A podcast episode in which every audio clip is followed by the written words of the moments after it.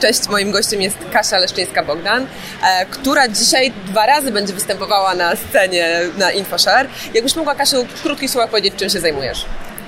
Cześć, e, zajmuję się strategią komunikacji w spółce technologicznej z Wrocławia obecnie, e, a dzisiaj występuję jeszcze w podwójnej roli, ponieważ w ramach Soda Poland przedstawiamy wstępne wyniki raportu Zarządzanie różnorodnością w IT. Bardzo ważny temat, bardzo trudny, ale myślę, że coś e, ruszymy w tym obszarze. Super, a w ogóle dane do tego raportu chyba były przez e, rok zbierane i w ogóle analiza no, dość nie, długo nie. to trwało. To, to, jest bardzo świeże badanie. Aha, e, aha. Rozpoczęliśmy je w marcu. Mhm. Ja potrzebowałam partnera merytorycznego, żeby to było zrobione jak należy, bo sama nie mam takich kompetencji, żeby to przebadać, więc rozpoczęliśmy współpracę z think tankiem Diversity Hub mhm. i tam są cztery fantastyczne osoby, które pomagają badać i analizować. Mają mega doświadczenie w tym, od kilkunastu lat już działają w tym w obszarze diversity i w ogóle badania różnorodności i zdrowia psychicznego, mhm. więc to jest super okazja, żeby i od nich się czegoś nauczyć i też sprawdzić, jak wygląda branża, bo duże korporacje wiedzą, jak mają, jaki mają poziom różnorodności u siebie. Małe i średnie przedsiębiorstwa, małe i średnie software house'y niekoniecznie. Mhm. Czyli e, jedna z Twoich prezentacji to jest prezentacja tego raportu, druga to jest panel dyskusyjny, tak? Zgadza się. Anita Kijanka zaprosiła mnie do swojego panelu dyskusyjnego na temat kobiet w technologiach, ponieważ ona też dzisiaj ma premierę swojego raportu. Super, super. No dobra, czyli aż dwa wystąpienia w ciągu jednego dnia. Stresujesz się? Oczywiście. Okej. Okay. A czy jest taki, myślisz, moment, kiedy przestaniesz się stresować przed wystąpieniami? Bo ja jestem bardzo ciekawa i właśnie też to pytanie zadaję każdemu prelegentowi, z którym rozmawiam. Czy się jeszcze stresujecie przed y, wystąpieniem? Scena jest ogromna, doświadczenie rośnie. Kiedyś ten stres spadnie?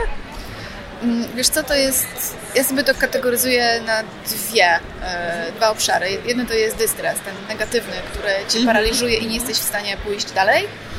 I jest eustres, który daje Ci taki pozytywny power i taką, taki dreszczyk emocji na plecach, że Aha. ciekawe co za chwilę będzie, ciekawe jak przyjmie to publiczność. I ja staram się równoważyć ten jeden i drugi, żeby mieć coś do powiedzenia i żeby ci ludzie chcieli mnie słuchać, żeby coś wynieśli przede wszystkim z, z tego, co powiem. Super. A w jaki sposób się przygotowujesz do tych wystąpień? No, tutaj masz dwa rodzaje wystąpień, ale może jak, powiedzmy o tym, jak się przygotowujesz do prezentacji, którą masz powiedzieć, 20 minut opowiedzieć o danym temacie, więc masz ramy czasowe. Mhm. Jak to robisz? Jak się przygotowujesz? To zależy od tego, czy ten temat jest dla mnie taki bardzo y, znany i jakby żyję nim codziennie, czy jest to zupełnie coś nowego. Te badania na przykład są zupełnie nowym obszarem bo wcześniej tylko robiłam sobie research, ale przy prezentacji tego typu danych jest czymś nowym, to ten proces przygotowania jest trochę dłuższy. Dłuższy, czyli tygodnie, miesiące? Nie, nie chcę powiedzieć, że, że miesiące, bo miesiącami tego sobie nie układam, ale myślę, że to, to jest parę tygodni z jakimiś tam przerwami, bo po pierwsze trzeba zrobić dobry research, poukładać wszystkie dane, zbudować sobie sposób, w jaki chciałoby się to powiedzieć, ale i tak na koniec wchodzisz na, na salę i wiesz, czy powin, powinnaś powiedzieć parę słów więcej, czy parę słów mniej. Super. A jakaś taka złota rada odnośnie wystąpień dla tych osób, które nas oglądają, które na przykład dopiero zaczynają swoje wystąpienia, miały dopiero kilka i nie występowały jeszcze na tak dużej scenie jak ty.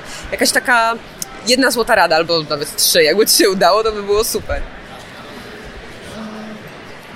Ja zawsze podziwiam tych, którzy mają super świetne prezentacje i tutaj na, na scenie na Infoszerze jest parę takich osób, które mają zupełnie różne style, a, natomiast są świetnymi mówcami, świetnie prezentują te tematy, którymi się zajmują.